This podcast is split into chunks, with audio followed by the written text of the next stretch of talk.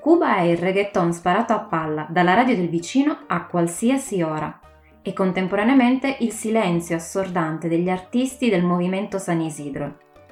È il ritmo coinvolgente della salsa, la rumba e la timba.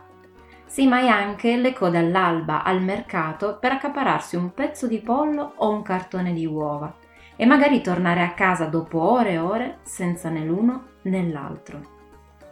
Sicuramente penserai alle spiagge paradisiache e ai cayos di Varadero. Io penso a come i cubani, per risparmiare, viaggino stipati come in un carro bestiame su dei camiones. Tu quello che vedi è il lusso dell'Hotel Manzana e un daiquiri al Floridita. Ma se giri e vai qualche parallela più in là, nel cuore della Havana Vieja, vedrai dei palazzi cadere come castelli di carta, letteralmente. Hai studiato a scuola che Cuba è patria o muerte. Io adesso sto sentendo che anche patria e vida. Se dovessi associare Cuba ad un sapore, sicuramente per me sarebbe dolce come una pigna colada, con quel retrogusto acre come la puzza dei cassonetti in Joveillar. Cuba è questo ed è molto altro e io voglio raccontartelo. Mi chiamo Valeria Guardo e questo è Agrodolce, il podcast che parla di Cuba e dei cubani.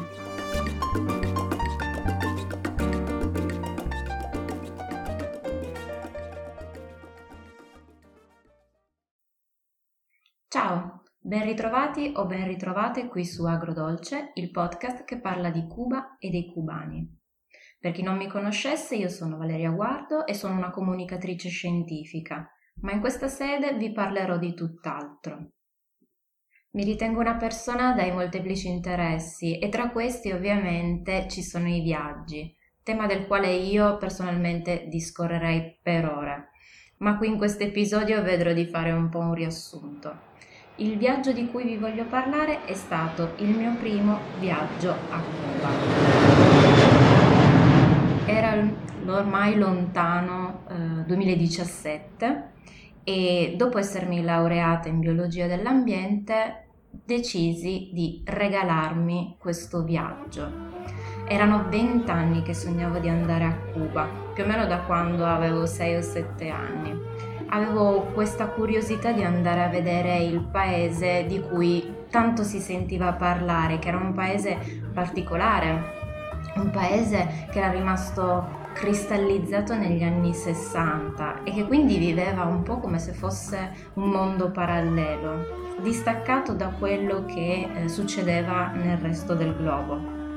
Così, dopo anni in cui tentai di convincere le persone attorno a me ad accompagnarmi, in primis i miei genitori, poi eh, un mio ex fidanzato, infine ritrovatemi da sola, senza fidanzato, con mio papà che era già andato da un po' di tempo, mi sono accorta che l'unica vera compagnia che meritasse questo viaggio era la mia. Non so voi, ma io adoro viaggiare da sola, anche adesso che sono sposata. Sinceramente, se avessi l'occasione di farlo, e spesso ho l'occasione di farlo, non mi tiro indietro. In questo caso, nel mio primo viaggio a Cuba, eh, ho viaggiato da sola, sì, ma con la compagnia del mio zaino. Io mi sono portata uno zaino da 50 litri, che era praticamente la mia casa sulle mie due gambe e con questo ho viaggiato per tutta Cuba all'incirca per un mese. Ma andiamo per ordine, parliamo dei preparativi. Dunque, per preparare un viaggio a Cuba vi serve un po' di organizzazione.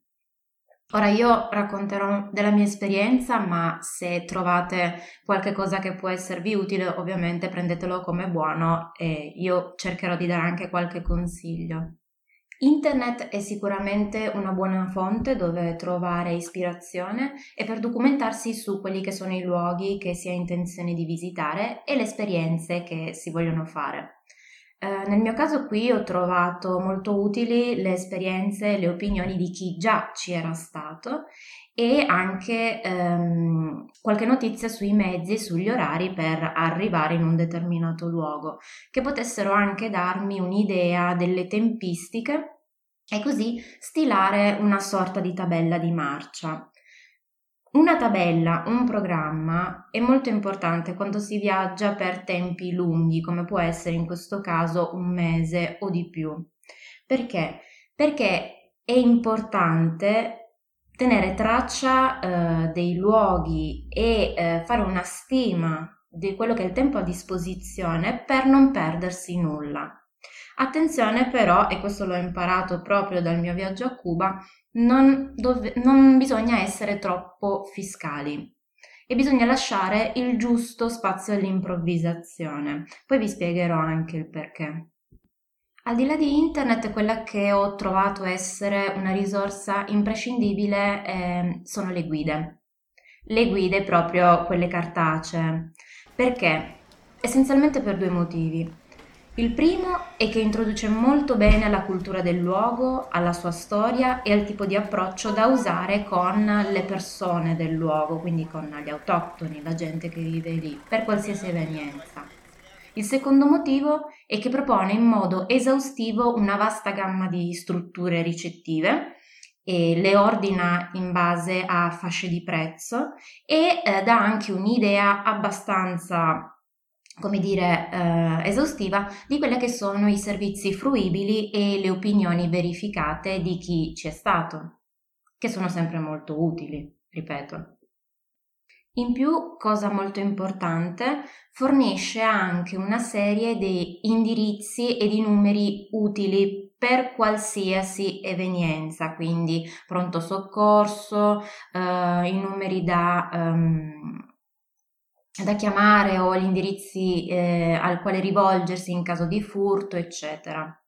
Ecco, un consiglio che mi sento di dare, eh, se viaggiate da soli, magari se è la prima volta o se eh, siete abituati ad andare magari un po' alla cieca e dovete affrontare un viaggio lungo o sapete di dover toccare dei punti dove la comunicazione mh, mm, non è sempre garantita, io vi consiglio prima a casa di farvi un giro sul sito della Farnesina alla sezione Viaggiare sicuri e prendervi qualche minuto per leggere tutto quello che vi occorre sapere e in più eh, c'è un form da compilare all'interno del quale potete mettere le specifiche del vostro viaggio, quindi il vostro itinerario, i punti che decidete di toccare, quando decidete di andarci, in modo che se dovesse mai succedere qualcosa nel paese oppure se i vostri familiari non dovessero ricevere eh, comunicazioni da parte vostra per un tempo, eh, diciamo,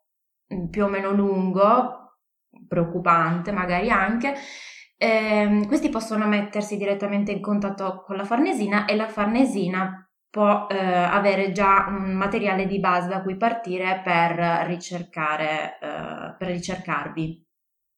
In più potete fornire anche un numero di telefono di una persona che eh, vi è vicina, con il quale mantenete i contatti, eh, con la quale la Farnesina, appunto l'istituzione, può scambiare informazioni. Detto questo, entriamo nel vivo del viaggio. Io eh, cercherò di descrivervi il mio viaggio secondo le esperienze che ho vissuto e eh, le emozioni che ho provato. Non vi darò opinioni né eh, suggerimenti sulle mete da visitare, sui luoghi che valgono la pena, quelli che non valgono la pena, semplicemente perché io non sono una travel blogger e non sono eh, neanche una, um, un'autrice delle guide cartacee di cui vi, parla, di cui vi parlavo, quindi um, vi parlerò giusto della mia esperienza. Dunque era il 2017, come dicevo, e, settembre del 2017 e io mi apprestavo a partire. Il problema è che eh, giusto qualche giorno prima della mia partenza sono eh, capitati una serie di eventi meteorologici non proprio piacevoli. Infatti, non so se ricordate, ma eh, appunto tra um, la prima e la seconda metà di settembre del 2017 si sono abbattuti una serie di um, cicloni sulle Antille. In particolare se ne è abbattuto uno molto, uh, molto potente che ha, raggiunto la categoria 5, quindi la categoria massima che possa ehm, raggiungere un fenomeno di quel tipo. E eh, mancava pochissimo alla mia partenza, quindi potete immaginare eh, mm, l'apprensione in cui eh, mi trovavo, parto, non parto, mi cancellano il volo, uh, me ne daranno uno poco dopo. Ma sta a vedere che io ho aspettato tutti questi anni e poi non posso neanche partire. Poi c'è da dire anche un'altra cosa. Non so perché, ma a me il vento forte fa paura. Mette proprio un'inquietudine che non so spiegare. Quindi immaginarmi anche di trovarmi magari lì, essere partita essere arrivata sana e salva, ma poi dover affrontare un altro uragano, un'altra tempesta, perché ovviamente gli uragani non vengono mai soli come le disgrazie. E, e quindi non, non, sapevo cosa fare, ero eh, totalmente in balia delle emozioni contrastanti perché da un lato non vedevo l'ora di partire perché lo avevo aspettato così tanto perché l'ho organizzato così meticolosamente e io i viaggi non li organizzo quasi mai. Vado un po' alla cieca purtroppo. E, ehm, e poi stava succedendo tutto questo ma caspita ma proprio a me doveva succedere e quindi niente, ho passato notti insonni prima di prendere questo fatidico volo, però poi sono partita. Sono partita con un carico di stress sulle spalle che non potete neanche immaginare e infatti ho passato 13 ore davvero angoscianti perché oltre allo stress che mi stavo lasciando eh, a casa, che stavo lasciando a casa, c'era anche eh, molta apprensione per quello che avrei fatto una volta lì, perché ricordo appunto che ehm, andavo da sola, non c'era nessuno ad aspettarmi. E io sapevo parlare lo spagnolo base a quel tempo, quindi insomma anche lì farmi capire, vabbè, ci proverò, insomma, che devo fare. Però giuro che eh, sull'aereo ho pensato se solo si potesse fare una fermata intermedia io a questo punto scenderei e tornerei indietro e per fortuna gli aerei non ti lasciano questa possibilità. Ad ogni modo, come in tutte quelle occasioni in cui, eh, presa dallo sconforto, ho comunque deciso di andare avanti, ho avuto poi delle grosse soddisfazioni. Mm, c'è anche da dire che eh, le emozioni contrastanti non le ho avute soltanto prima di atterrare, ma anche durante tutto il viaggio. Perché Cuba secondo me è un po' così. Eh, da un lato ti entusiasma, dall'altro lato eh, non saprei come dire, ma a volte ti fa cadere anche un po' le braccia, devo essere sincera. E questo secondo me è dovuto anche al fatto che, eh, come dicevo nell'intro di questo podcast, mh, mm, noi abbiamo un'idea che è molto stereotipata, molto romantica anche eh, di questo paese. Una volta che poi atterri, una volta che metti proprio i piedi su quest'isola, tutto quello che ti trovi davanti è molto diverso da quello che ti aspettavi. Faccio un esempio. Il mio primo giorno a Lavana, quindi nella capitale, eh, decido di fare una passeggiata perché io per familiarizzare con un posto devo prendere da sola e andare, camminare, perdermi per le sue strade. Così decisi di fare. E camminando ehm, ero a bordo del Malecon perché fortunatamente l'ostello in cui soggiornavo era proprio eh, a una parallela dal Malecon. Eh, voglio godermi un po' il mare in tempesta perché ricordo che appunto era periodo di uragani. In quel momento, mentre diciamo stavo per attraversare la strada per andare sul Malecon, Rimango un po' interdetta perché eh, c'è una coppia di poliziotti, normalmente li trovate sempre in coppia, un po' come succede qua eh, con i carabinieri, e sono sempre o quasi sempre un uomo e una donna. E ehm, non c'era soltanto io che volevo andare appunto eh, a guardare il mare, a guardare l'acqua, eh, ma c'era anche qualcun altro, mi ricordo che erano dei turisti, adesso non mi ricordo chi fossero e questi poliziotti li fermano, anche con un fare un po' brusco, e vietano loro di andare proprio sul malecon. Il Malecon, per chi non lo sapesse, è il lungomare, ma è proprio quel tratto di muro che cinge eh, la costa nella, nella capitale. E, e, questi sono rimasti un po', come dire, un po' stupiti, perché non posso andare a vedere il mare? Hanno chiesto spiegazioni, ma non sono state date loro alcun tipo di, di informazioni. Nonostante comunque avessero un po' insistito nel cercare di capire, mm, questi due poliziotti eh, hanno assunto un po' una faccia secondo me da uovo, nel senso senza espressioni, guardavano avanti a loro e non erano intenzionati a dare alcun tipo di spiegazione su questo. Ecco, questa è una, la prima cosa che mi ha lasciato un po' così, un po' interdetta perché è una cosa che poi ho visto ripetersi. Quando si chiedono delle informazioni agli agenti di polizia, a meno che tu non stia chiedendo un'informazione del tipo devo andare in questo posto, che strada devo prendere? Ecco, in quei casi sì, ma negli altri casi se ti viene fatto divieto di fare una cosa, e poi praticamente impossibile che ti venga anche fornito il perché. E questa cosa è, è strana per noi europei, mentre invece sembra normalissima per loro. La seconda cosa, eh, ovviamente io eh, basandomi sulle foto bellissime che avevo visto in giro sui palazzi che si riversavano sul Malecon, che sono quei palazzi che sicuramente avete visto anche voi in qualche foto, che hanno le facciate color pastello, sono bellissimi, si vede che sono vecchi, si vede che sono un po' intaccati dal tempo, ma hanno quel fascino eh, come dire, hanno un fascino dato dal loro colore, dalla loro, dalla loro altezza, insomma, dalla loro struttura. Mm, per chi ama l'architettura sicuramente non passano inosservati. Ebbene, quei palazzi in quel primo giorno a me sono apparsi totalmente diversi, anzi se posso dire non sono apparsi proprio, perché quegli stessi palazzi io li ho visti caduti giù distrutti. Io ho visto un cumulo di macerie al posto di quei bellissimi, di quelle bellissime facciate che vedevo sempre sulle foto e che erano anche sulla copertina della mia stessa guida.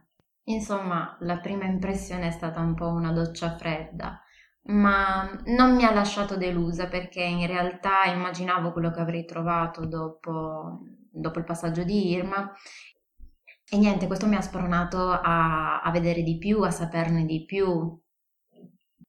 Prima di seguire però confidandovi quelle che eh, sono state le mie impressioni su questo paese, eh, voglio darvi un'idea di quella che eh, era la mia idea di viaggio mh, mm, una volta eh, insomma arrivata lì.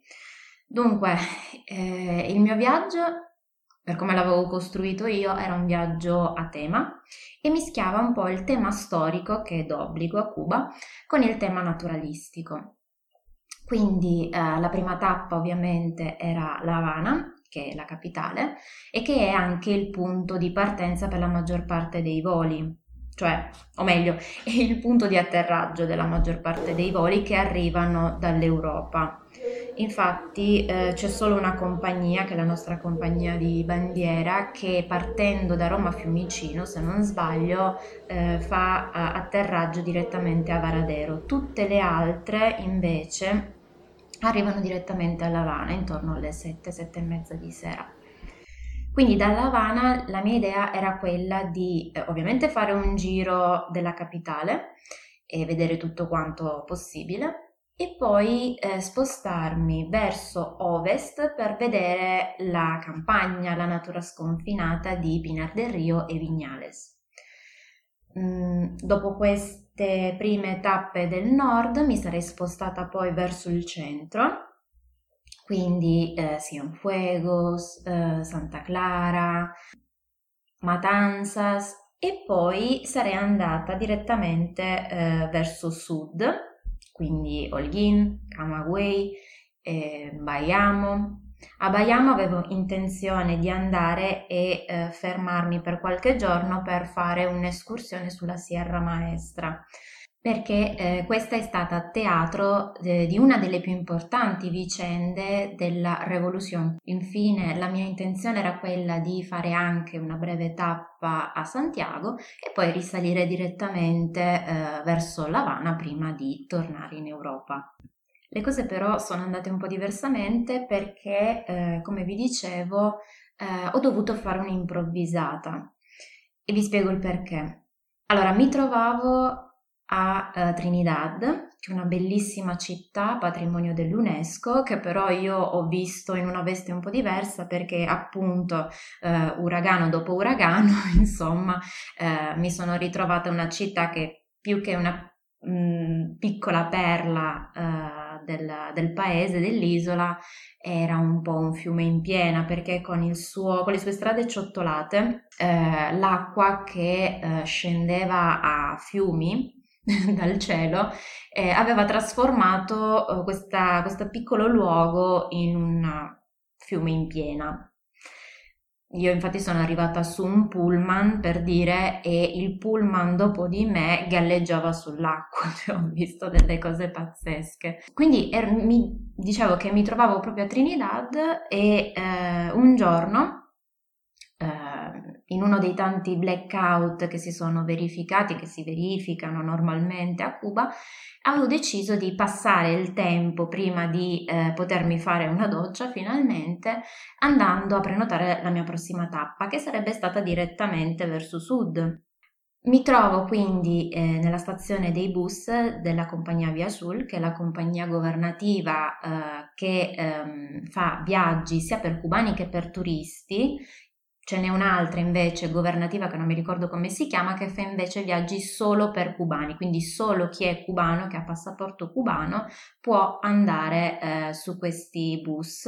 Adesso non mi ricordo se anche eh, gli stranieri ma residenti a Cuba possono, mm, ho un attimo un dubbio. Comunque ci sono queste due compagnie che fanno due tipi di viaggi diversi, anche se le mete sono le stesse.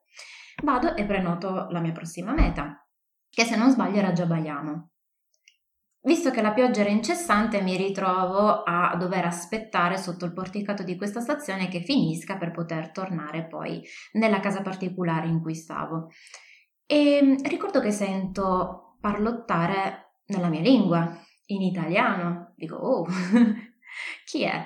Mi giro ed è una coppia di italiani con, anzi un gruppo, scusate, non una coppia, un gruppo di italiani con una guida e questa guida sta dicendo loro che ehm, da lì a due giorni ci sarebbe stato un grossissimo evento al quale tutto il paese sicuramente sarebbe andato, a, avrebbe partecipato e eh, questo evento si sarebbe tenuto a Santa Clara. Mi avvicino e chiedo a uno dei partecipanti del gruppo in italiano, ma posso sapere di quale evento stavate parlando, ho sentito che c'è questo evento grandissimo e una signora mi risponde sì, c'è una commemorazione a Santa Clara per i 50 anni dalla morte di Ernesto Guevara. Ah, e io stavo andando a Baiamo, voglio dire, ma potevo perdermi una cosa del genere. Non sapevo se sarei poi ritornata a Cuba, se avrei mai eh, partecipato ad un altro evento così grande in un paese come quello. Insomma, poi si trattava della commemorazione di uno dei miei beniamini, quindi non potevo non andare torno indietro dal signore che aveva eh, appuntato su carta e penna la mia prenotazione per eh, il giorno seguente e gli dico di stravolgere tutto, che sarei andata a Santa Clara. E così è stato. Dell'evento a Santa Clara vi ho già anticipato qualcosa nell'intro quando vi ho parlato eh, di un'epifania che avevo avuto. Di che cosa si tratta? Beh, intanto vi contestualizzo un po' l'evento. Allora, ehm, sono partita intorno alle 4 di mattina e direi che soggiornavo nella stessa Santa Clara, ma sono partita alle 4 di mattina eh, per raggiungere a metà mm, in bici taxi a metà eh, a piotte, come si dice da me, eh, una collinetta che sovrasta eh, la città e sul quale c'è questo mausoleo ai caduti della rivoluzione. Mm, è un mausoleo che eh, ospita le spoglie di Ernesto Guevara, che eh, lì sono state tumulate, e poi del resto della sua brigata. Una volta raggiunta questa collina e eh, questo mausoleo, eh, mi ritrovo in mezzo ad una folla ghermitissima di persone che vengono da ogni parte del paese e anche del mondo, perché mi sono ritrovata eh, proprio gomito a gomito con argentini, francesi, anche statunitensi, insomma, era veramente eh, una, come dire, era un evento di portata internazionale e eh, mi ritrovavo praticamente in mezzo ad un campo eh, che era ghermito come poteva essere forse ghermito, non so, ehm, il concerto a Woodstock. E mentre da una parte c'eravamo noi, il popolo, tutti ammassati l'uno sopra l'altro, sotto il sole cocente eh, e afosissimo di una mattina di ottobre, perché lì le mattine di ottobre sono afosissime, e con gente che si sentiva male, che mm, stava dando i primi segni di un'insolazione, mm, persone che accaldatissime, eh, anche anziani che magari non potevano stare tanto in piedi ma che si ritrovavano appiccicati ad altre persone, insomma, nelle condizioni più scomode come solo può essere un evento di questo genere o un concerto. Ecco, dall'altra parte, a decine e decine di metri, eh, lo scenario era differente. C'erano delle transenne che dividevano noi da uno spazio completamente vuoto all'interno del quale transitavano delle auto che erano delle auto tra parentesi lussuose per gli standard cubani e governative che trasportavano i membri della famiglia presidenziale. E oltre questo spazio c'era una, um, una piccola recinzione con delle sedie dove appunto questa famiglia e alcuni funzionari, diciamo tra uh, quelli più stretti, più intimi, eh, erano comodamente seduti e si godevano l'evento. Ora, una cosa così, mh, mm, diciamo che qua in Europa, forse anche in America, non desterebbe nessuna sorpresa o forse poca, diciamo magari un pochino di, di fastidio, però insomma è cosa, è cosa già vista. In un paese come Cuba invece vi devo dire che non me lo sarei mai aspettato, più che altro perché in un paese che fa dei valori del socialismo, un punto cardine per organizzare tutta la società dove nessuno può arricchirsi a scapito di altri, dove nessuno deve eh, elevarsi socialmente parlando sugli altri, ecco, questa cosa, come dire, non mi è andata proprio giù. Ed ecco perché, come vi dicevo nell'intro, eh, ho avuto questa epifania diciamo che mi ha fatto finalmente capire un po' di cose. Uno, che non bisogna mai giudicare un paese, la sua cultura, la sua storia, se non vai almeno a verificare tu. E poi, sembrerà strano, però a 27 anni sono arrivata finalmente a capire che il paese perfetto non esiste come non esiste la società perfetta, come non esiste la politica perfetta. E così quel monolite ideale che eh, albergava nella mia mente, che ha albergato per tantissimi anni, una ventina d'anni circa, ha cominciato un po' a formare qualche crepa.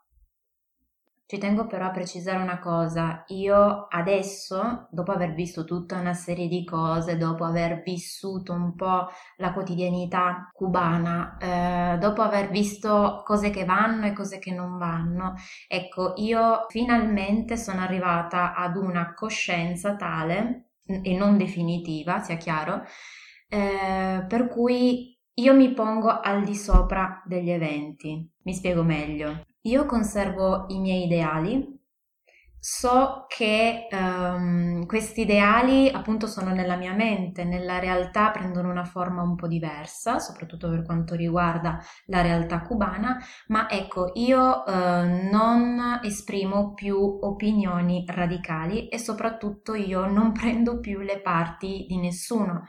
Quindi se una volta uh, io prendevo fermamente le parti del governo cubano, adesso io sono in una posizione posizione super partes.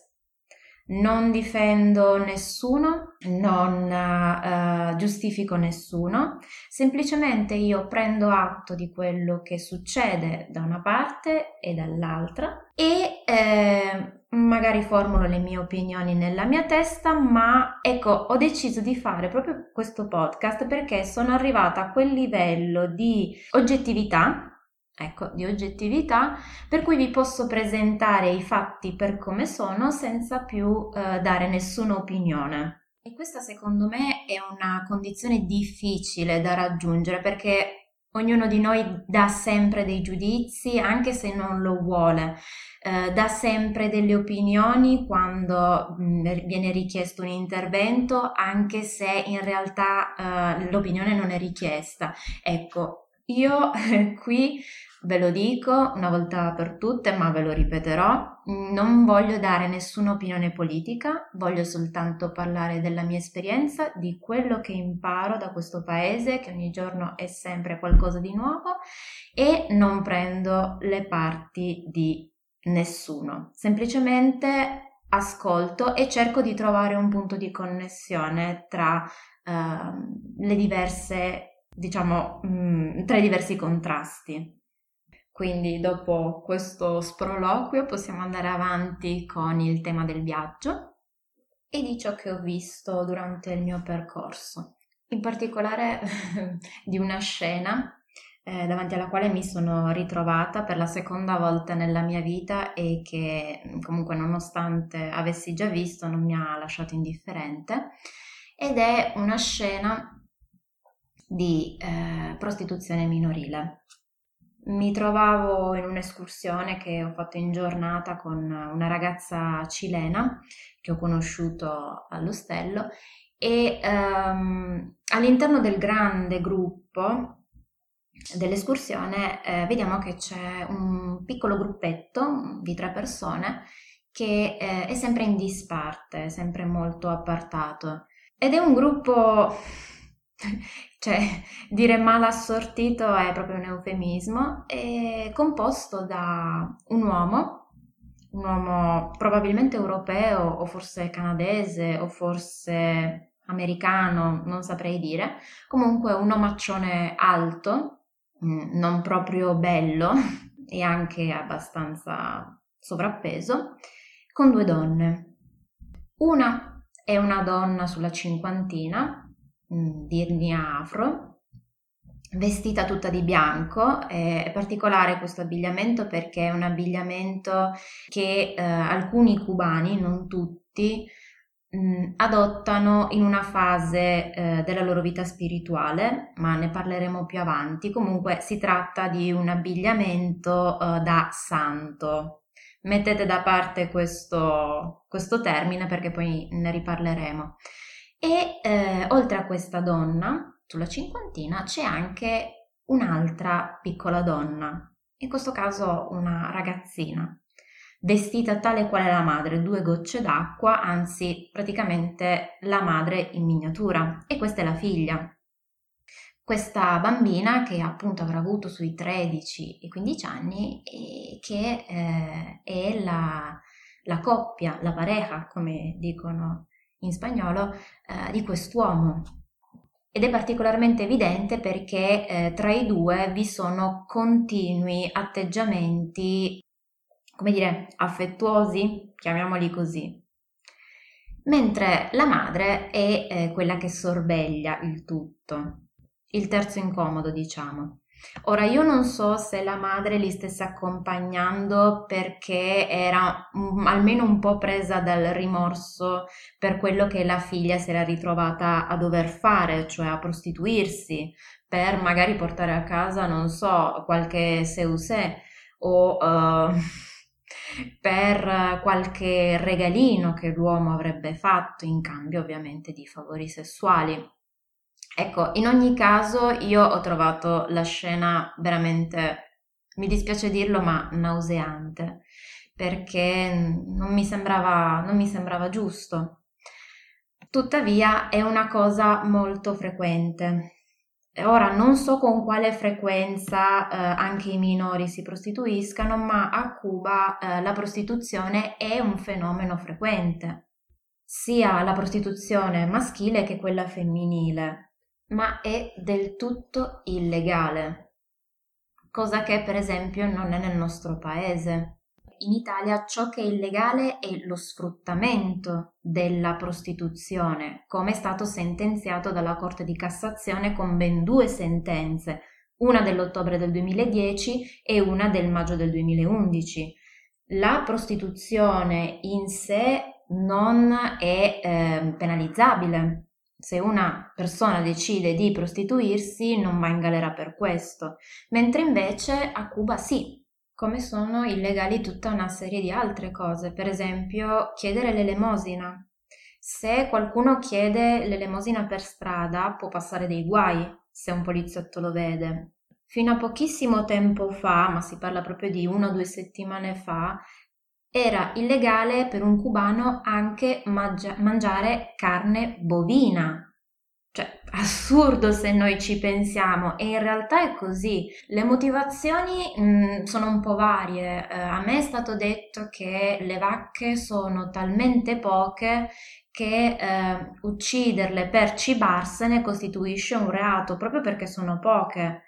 E mi ha veramente lasciato a bocca aperta quando uh, mi hanno detto che per uccidere una vacca possono esserti dati più anni di galera che per uccidere un uomo. Ora non so se stessero scherzando perché io non ho mai trovato riscontro di questa cosa, però sì, so che è illegale, o almeno lo era fino a poco fa così come anche era illegale avere una linea internet in casa.